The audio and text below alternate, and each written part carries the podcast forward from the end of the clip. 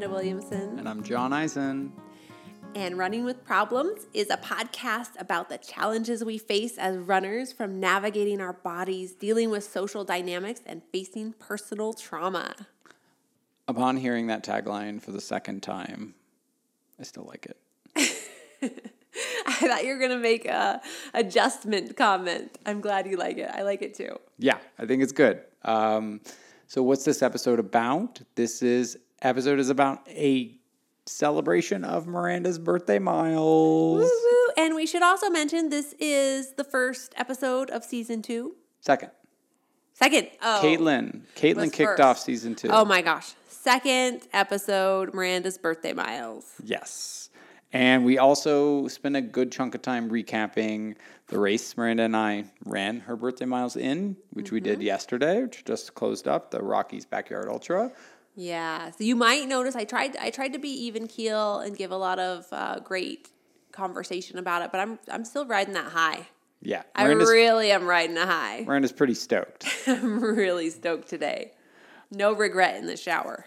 After the discussion on the race, we discuss an article in Trail Runner magazine about m- the connection between mental health and high altitude. Mm-hmm.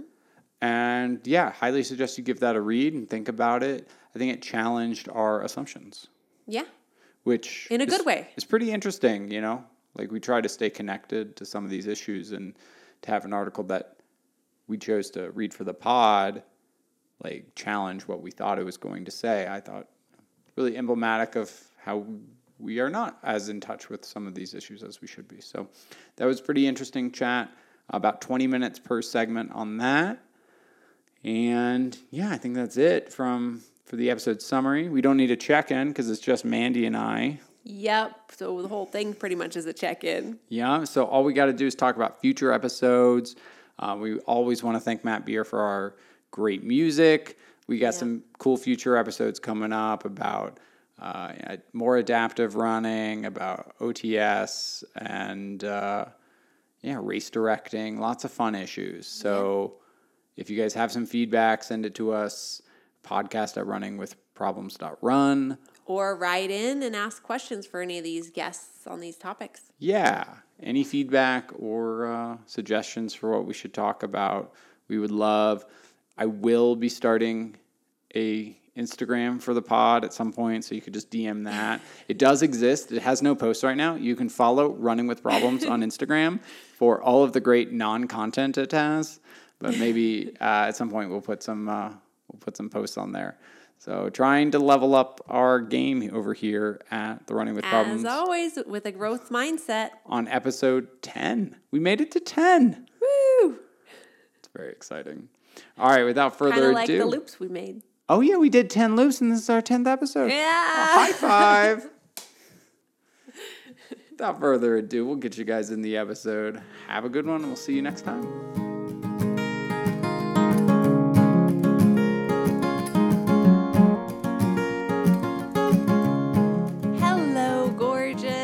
Hey, babe, how are you feeling?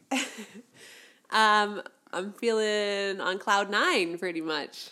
Yeah, so, I mean, the big news, let's not bury the lead here. Birthday miles complete. Yes. So it's been a goal of mine for as long as I've been a runner to run my birthday miles. But when I first started running, um, it seemed pretty out of the realm of possibility. And as the years went on, it seemed more and more out of the realm of possibility. And then I became an ultra runner. Yeah. and now at the young age of 41, you have finally run birthday miles. Congratulations. Thank you. And I honestly could not have done it without uh, Jon's support. Yeah, we did it in a pretty unique way. So let's uh, yeah, let's give a little race recap. We signed up kind of last minute, about two weeks out, for this race called Rocky's Backyard Ultra. Um, I suppose we should explain what a backyard ultra is, and then how Please do. a backyard ultra is a race format invented by the genius Lazarus Lake, Gary Cantrell, out of um, Tennessee. And he came up with this format. I mean, I think Laz is genius, and I guess I'm a fanboy, but I think his genius in the sport comes from finding ways for sub elite runners to achieve that feeling of Glory? Uh, glory, but also just competitiveness to the mm. win. You know, like, like if you're, it's difficult for a ra- racer of my fitness level to find a reason to try and win. I mean, like, or I guess there's always a reason to win, but like, I don't actually have much chance in today's ultra trail racing world. But Laz has come up with these very interesting race formats where it's it's less about speed and more about uh, essentially endurance and mental attitude. Um, so I think it's very interesting. So the backyard format uh, is a format where you race 4.167 miles every hour, and you have to start it on the hour. They ring a bell and you start racing. And if you don't finish by an hour, you're out, you DNF. And the race goes until only one person completes a loop. And at that point, the race is over and that person is declared the winner. So it has an indefinite time period. As long as there are two people racing, there are the race is still going. Yeah. So it's a very cool format, mm-hmm. and it allows you to basically see how far you can go on that day. Yeah. Now, Rocky's backyard is a new backyard. takes took place in Estes Park. There's there's a I should say there are hundreds of backyards across the world now. It's a very the race format kind of exploded, especially through COVID, and so yeah, you find a lot of backyard ultras. So yeah, Rocky's backyard was pretty fun. It was hosted by this group called Running Wild, which I had never run with, but the race management was really great. Amazing. They made it so good, and we'll talk a little bit about some of those things too. But one of those was their their playlist was so on point. playlist was good. We had a good, we had a really good DNF song. Um, yeah, and so everybody but one person DNFs at these races. So it's uh, DNF is not necessarily a poor result. I mean, you just want to do well for what for your goals, uh, for your body on that day, right? Like And when you DNF, they have someone there live branding a piece of wood with big DNF. yeah, that I, that's special to backyard. yeah, you walk over very and cool. they brand your DNF piece of wood for you right then and there. Yeah, my Instagram story has a good video of it. Um, right when we came in for our last loop, uh, they were playing "God's Gonna Cut You Down," and so it was like, ah, it was really nice. By Johnny Cash. Yeah, it was like Run "You on run on for a long time, time. run on for a long time. Sooner or later, God will cut you down. It was perfect. It was. We were just about to get cut down. It was what. It was our last loop that we planned, but it was also the last loop that we completed in the time frame. We were two minutes over, so it was absolutely perfect. yeah, it was just the. It was a great experience all around. So I guess let's give a quick recap of your experience and my experience to kick it off. Like Yeah. initially going in, what were your goals and Yeah. how did that go for you? So initially going in, I wanted to run 41 miles for my 41st birthday. First time I've ever done birthday miles. Um, but I was a little hesitant about what my body could accomplish given that I had this recent ankle injur- injury. So this format really lended itself to if this injury pops up, I have a good way to easily quit. That also was bad because I had in my mind that if anything went wrong, I was going to quit. And this race gives you every like 4.2 miles an opportunity to quit. so if you're at all thinking like I might quit, then you have to revisit that demon every loop.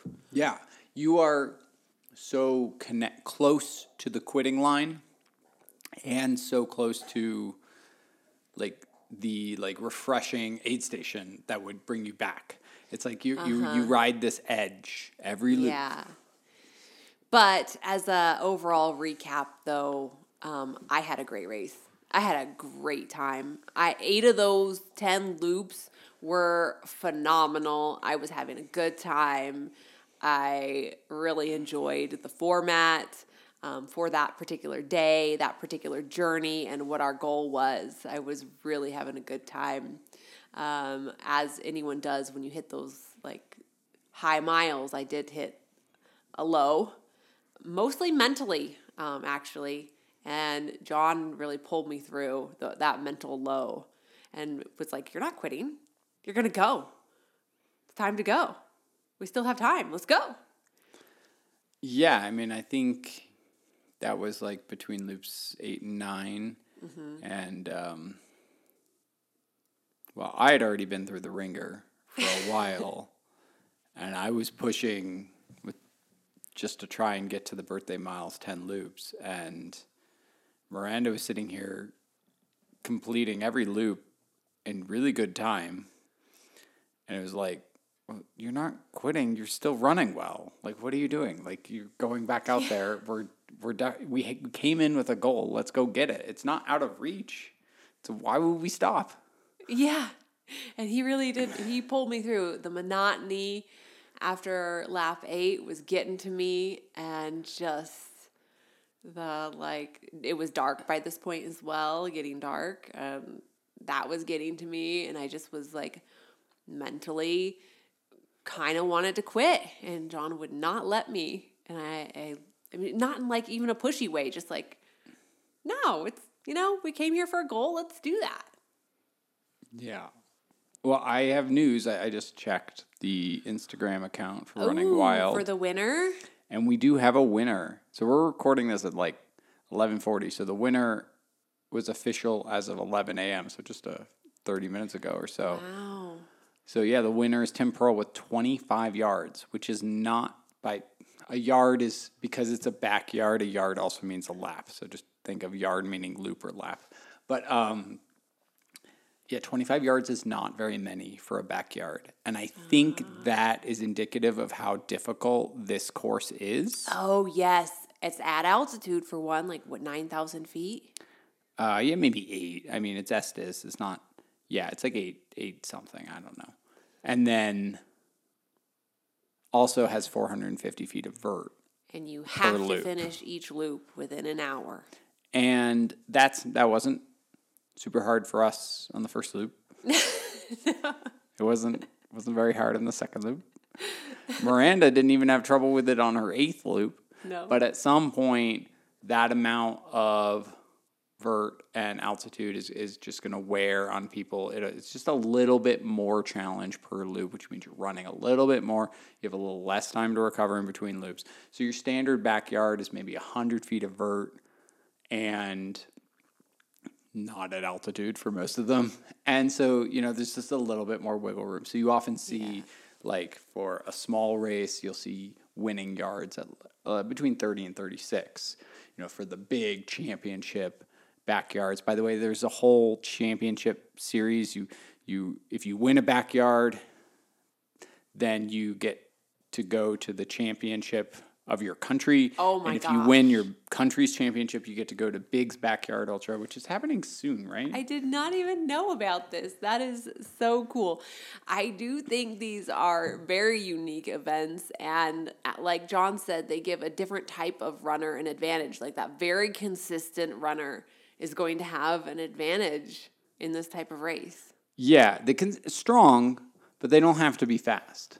They just have to be extremely endure, endurable. Endur- uh, yeah, actually, uh, Big Dog's Backyard Ultra, which is the Backyard Ultra World Championship, held in Bell Buckle, Tennessee, at Lazarus Lake's backyard, uh, starts tomorrow. Oh. So it is happening very soon. That. So yeah.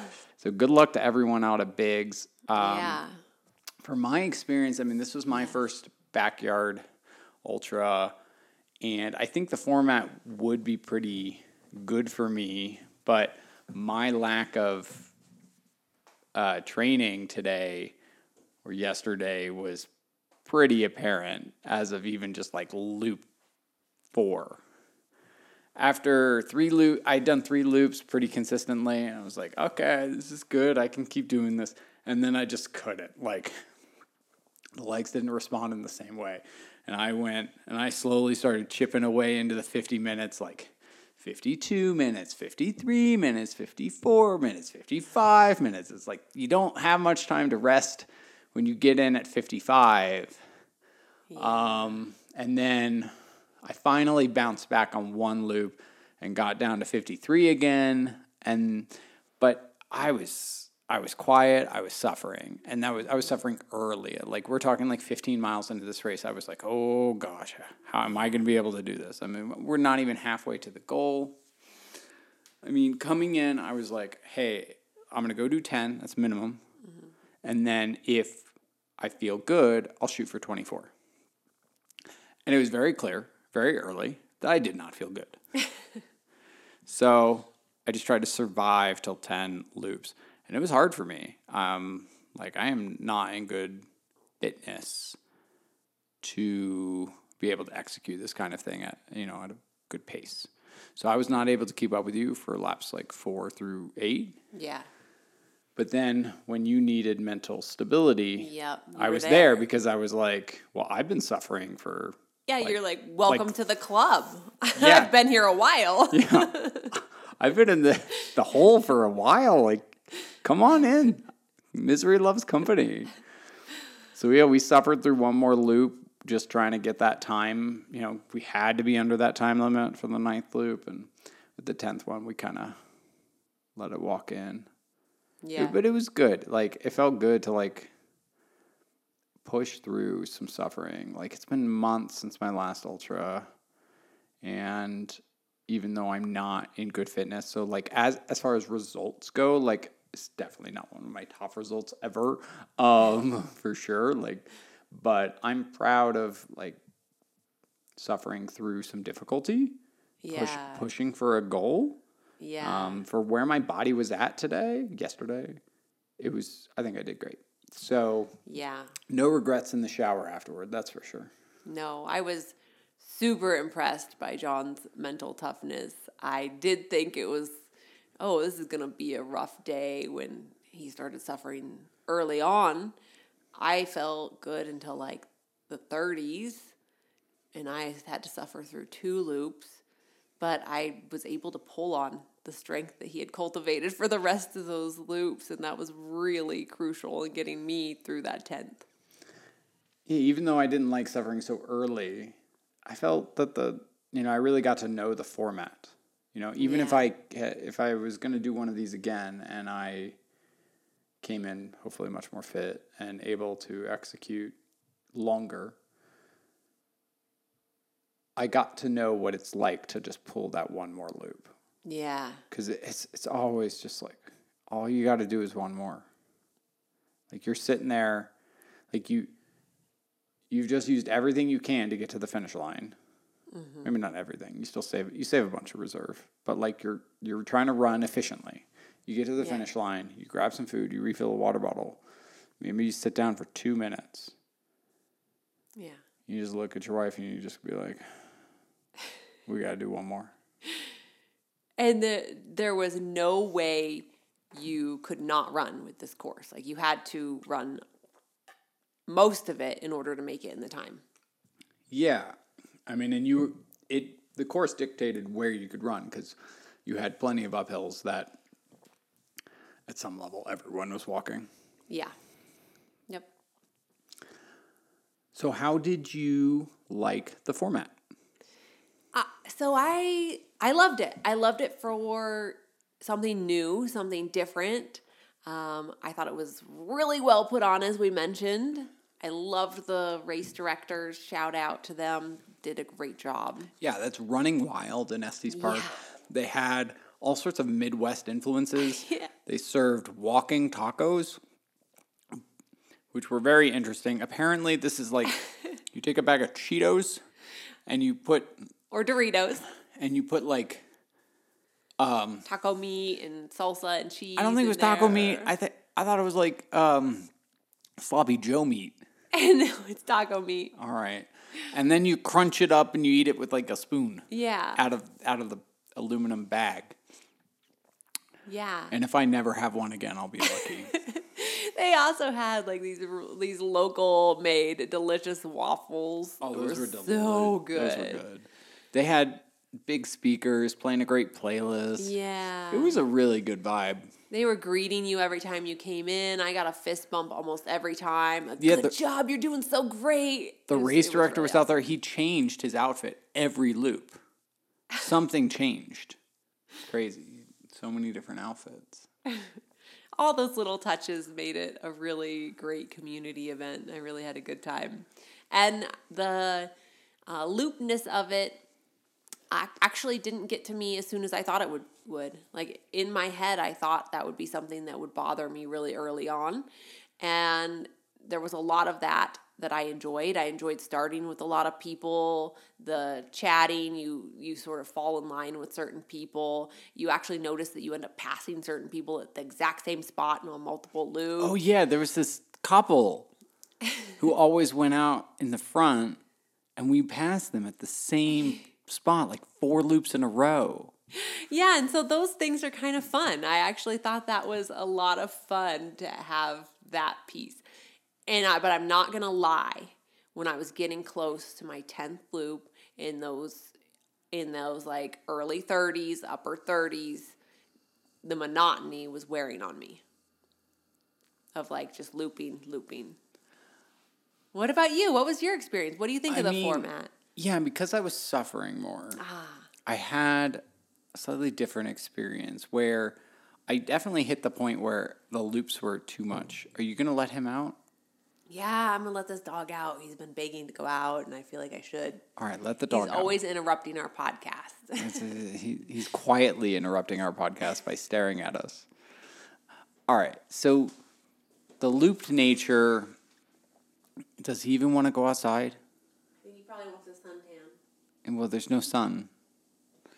All right, well, you, you guys are listening to us try and take care of our dog. he stood at the door, and then when we opened the door, he didn't want to go outside because there was no sunshine. Poor Summit. All right, back to the topic at Yes. hand. I, you know, I was, it was, I had the first couple loops, I'm learning the loops, and then I just like, that is what I run. Like, there's no choice of like, do I want to run something else? Do I want to run? Right. It's just, the, just you run it. And because I was suffering so early, I sort of like shut down a lot of my brain, which is kind of what happens when you get past the point where your body is actually like reasonably capable of going. Like sort of those last six miles of a marathon, many people might understand. It's like, oh, you're like you're not really thinking a lot. You're just moving, right? Yeah. And so I got into that phase pretty early, and I would say the majority of this race I was in that phase. And so I would find myself just like suddenly I would like come into consciousness and I would realize, oh, I'm at this point in the loop and I'm on, I think I'm on loop six or seven or something. And it's like, oh, that's good. I guess I'll just keep going. And like, I just, I basically was hanging on for dear life for, I would say, half of the race, the second half of my race. And it was, there was no contemplation. I, I just, I had a goal and I was going to make that goal and I guess it's pretty similar to my recap of Ring the Springs, where I thought there was this inevitability of it. Yeah. Of like, I'm going to keep running until I reach the s- spot where I said I could quit. And I'm not going to quit early. I did have some doubts as to whether I would be able to make it because those times were increasing. But I was like, oh, I think I can do it. So, you know, I would get in at 50 we got in at 57 minutes and loops 9 and I was just like all right.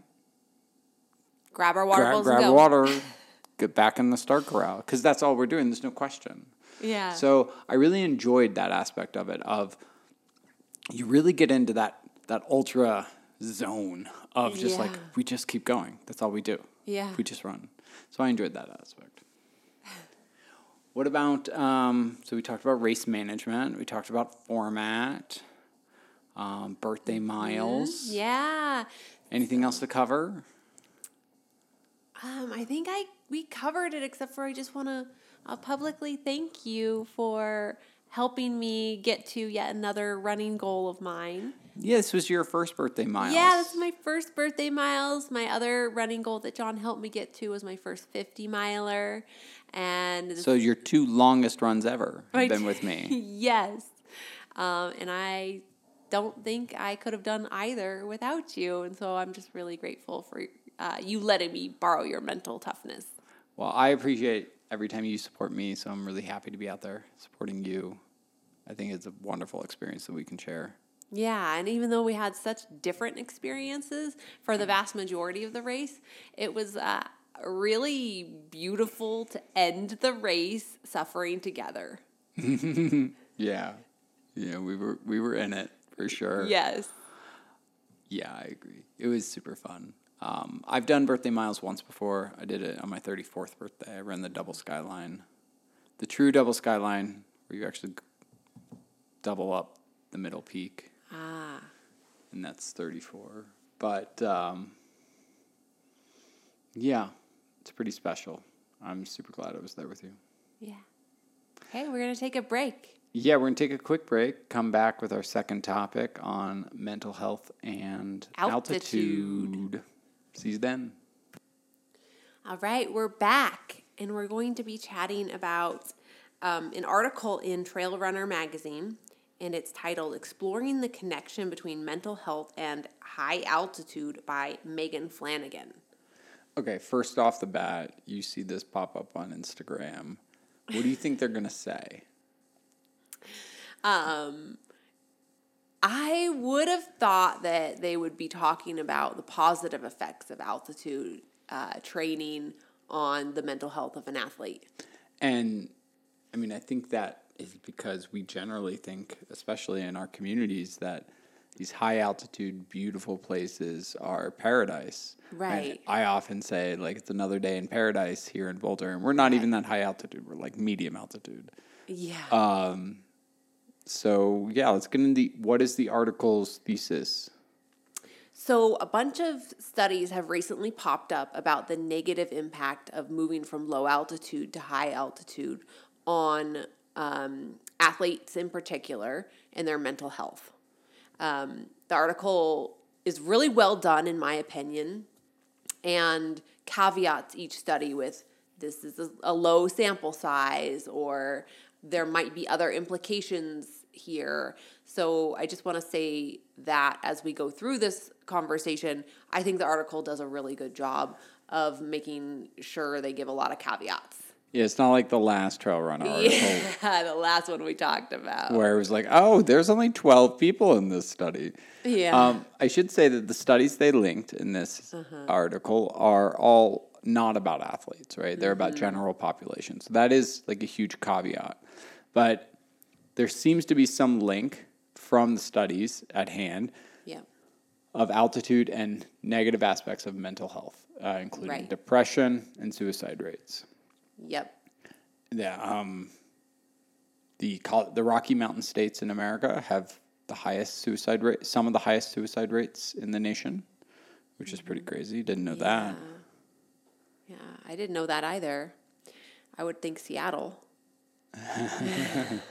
Miranda doesn't like rainy weather.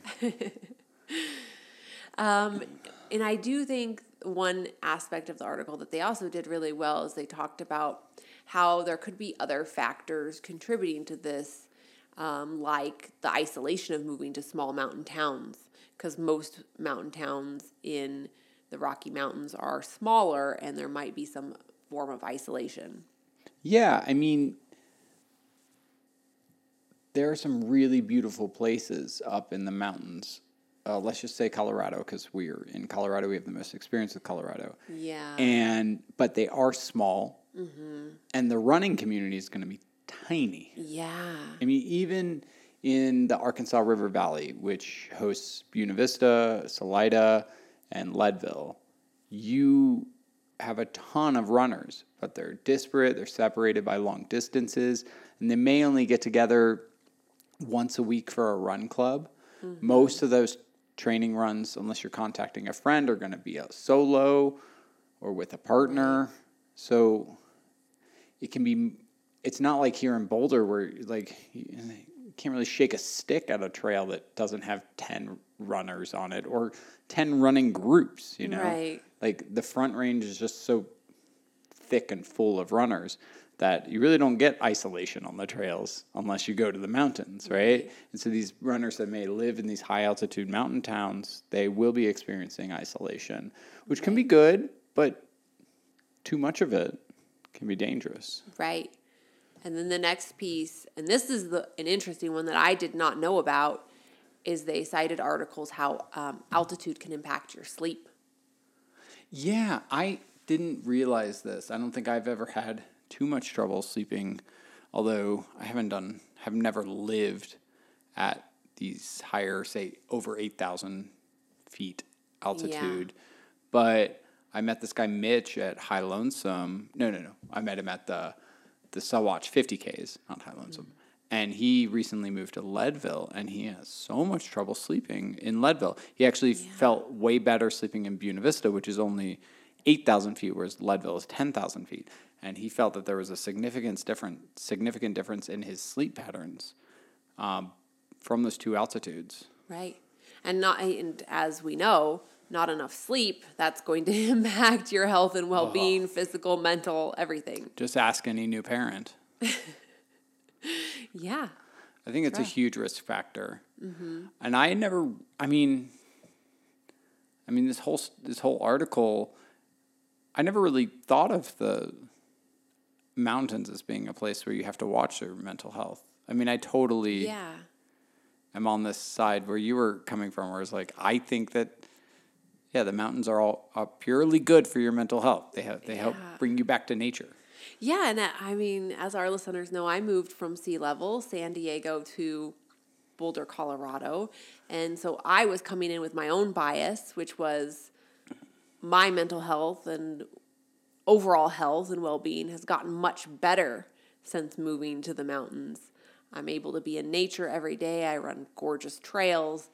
I mean, we drive up to our home and look at the flat irons in the background and just feel so much gratitude for the place that we live. That I was coming in with my own bias about what the article would be about. Yeah, it's interesting that it challenged that bias without being sensationalist. Yeah, it really well. Like, yeah, I can't even state enough how well done this article was. We'll put a link to the article in the show notes. yeah, since I'm I'm going on about it. Um, and then I do think that it ended really well as well. What did you feel about the ending? Well, I mean, it just elucidated the gaps in the research and talked about how, like, strategies to maintain your mental health. Yes, which I really liked. It said it was ending with basically like don't not move to altitude just because of these studies we're talking about, but he- if you do, here are some tips Yeah. to help manage your mental health. Let's talk about them one at a time. So, like, the first one is seek out connection. Yes. I mean, I think we both agree, and the co- and that COVID exacerbated like isolation is a killer. Yes. It is very Not good for humans. even if you're a big introvert. Yep. I would say almost especially if you're a big introvert because you don't think you need to seek out those human connections in the same way. Or way. those connections are draining to you. Yeah. So it's it gets harder if you're an introvert. Yeah. I, I my life has certainly been better since I've seeked out connection. You know, I spent most of my 20s reasonably isolated. And I was never happy. Yeah. And you know, I found running and I found connection with other people kind of around the same time, so it's hard to separate those two, but I'm far happier with community. I, I think you know that community is something I value very much. Mm-hmm. And having a group of people that like I don't know, that like kind of know you and you know them and they care about you and you care about them. Like it's it's really rewarding and it helps keep when things are bad in the rest of my life. You know, I force myself to go to an HHR. That's our Thursday happy hour run, Yep. and it never makes it worse. Yeah. always makes it better to just be around people. Even though I'm an introvert and sometimes I want to deal with it on my own, I f- always feel better getting some connection, especially on the trails. Yep. All right. Number two is take care of yourself as an athlete and a person. So essentially, this means like, yes, you can focus on your training as much as you want, but like, uh-huh. remember that you have to be in good mental health to be a good athlete. Like, you have to take care of yourself. Yeah, you have to feed yourself well. You have to take care of other, nurture other hobbies. Like, maintain a sustainable exercise regimen. So overdo it all the time. Remember, you need relationships. Yeah. Go to therapy. Yep. Yep. I mean, I think that this came into play in my Barkley cycle just with trying to make sure I had the mental desire to compete after all that training Yeah. and all that wearing. You know, I had to remember okay, my mental health is a strong component of how well I'll do at this race. Mm-hmm. Not so I have to maintain that. Yeah. whether that's work stress, life stress, dog wanting to go outside stress. you got to maintain everything. Yes. All right, number three, maintain a growth mindset, positive self talk, and meaning outside of running. Ooh, I like this one. Um, I really appreciate people um, who are working to be better versions of themselves. This is a growth mindset. Yes. So, what does that mean to you? That means to me that, that um, they don't believe they've reached their potential in either athletic endeavors, personal endeavors, mental, emotional health. They're working to be better versions of themselves.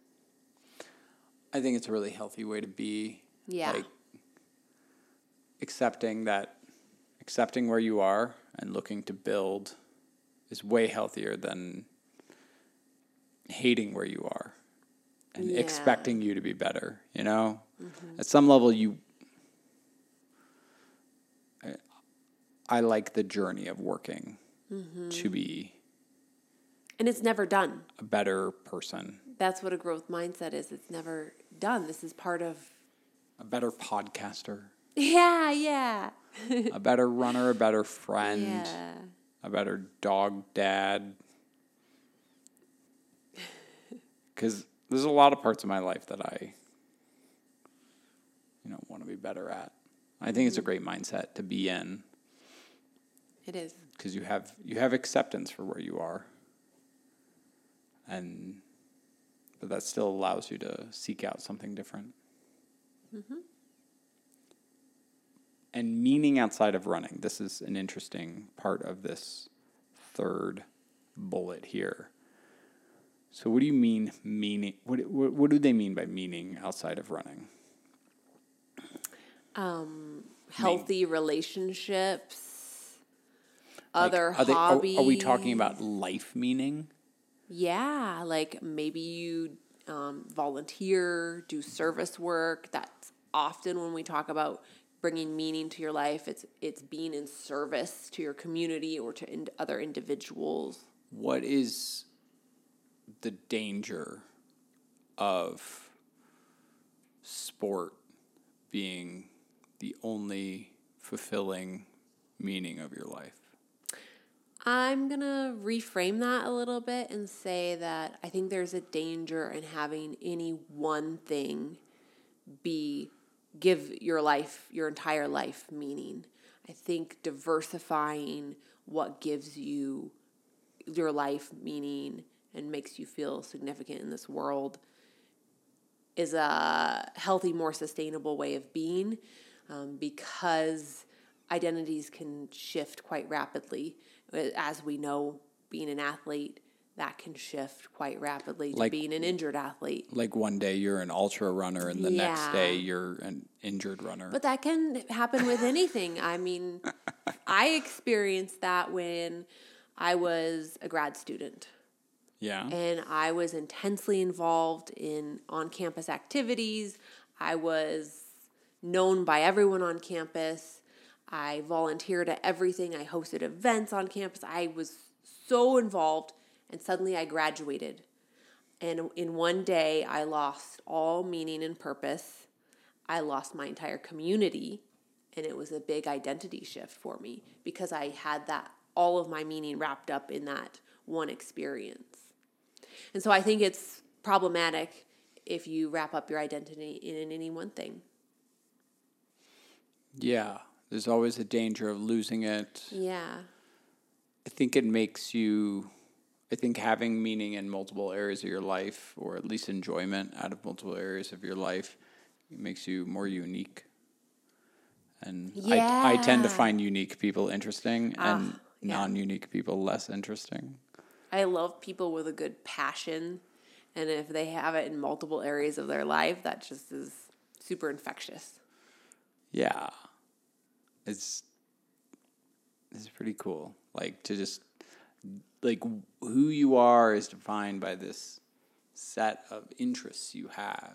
And I mm-hmm. think broadening that makes you more interesting and gives you something to go to when, say, you spend four months on the couch because you can't run. Uh, Yeah, you can tap into I your other passions. I guess I looking towards my last four months, like I, I drew a lot of enjoyment out of some video games, which I hadn't spent too much time with, excepting that two week Elden Ring binge um, in the past couple of years, and then being able to volunteer with High Lonesome and the Sawatch 50Ks, uh, even though it's something that I like doing every year, like it was especially important this year when I didn't have access to my feet to bring me my standard level of enjoyment. yeah. Uh, so I was able to derive meaning, and and this podcast, we were able to dive in and you know have good guests and do fun interviews. So having all these different things has helped me get through a difficult period, and now I can look to have that growth mindset and come out of it. I think it'd be very easy to like be super depressed about not being able to run and just spin down a funnel into a hole. But I was able to not prevent going into the hole. I, I won't say that I didn't have some spinning down the funnel of depression a little bit, um, but I think that's healthy to rue something that you miss. But by having some meaning outside of running, by having a growth mindset, you can get through those hard hard times. Yeah. Because when they're when times are good, they're good. Like it's amazing. Yeah. When times are bad, they can be really bad. Yeah. That's ultra. well, I think that wraps up our discussion on high altitude and mental health. Yeah, Great. Yeah. has been very good. That was a yeah, that was a good discussion and um, definitely check out that article. It's worth a read. Yeah, we'll put it in the show notes. Uh, so this has been a little short little race recap episode. I want to give a big congratulations to Miranda Marie Williamson for completing her birthday miles. Happy birthday! Thank you. And now we gotta go take this dog on a walk. He's being kind of annoying. Bye all. bye bye.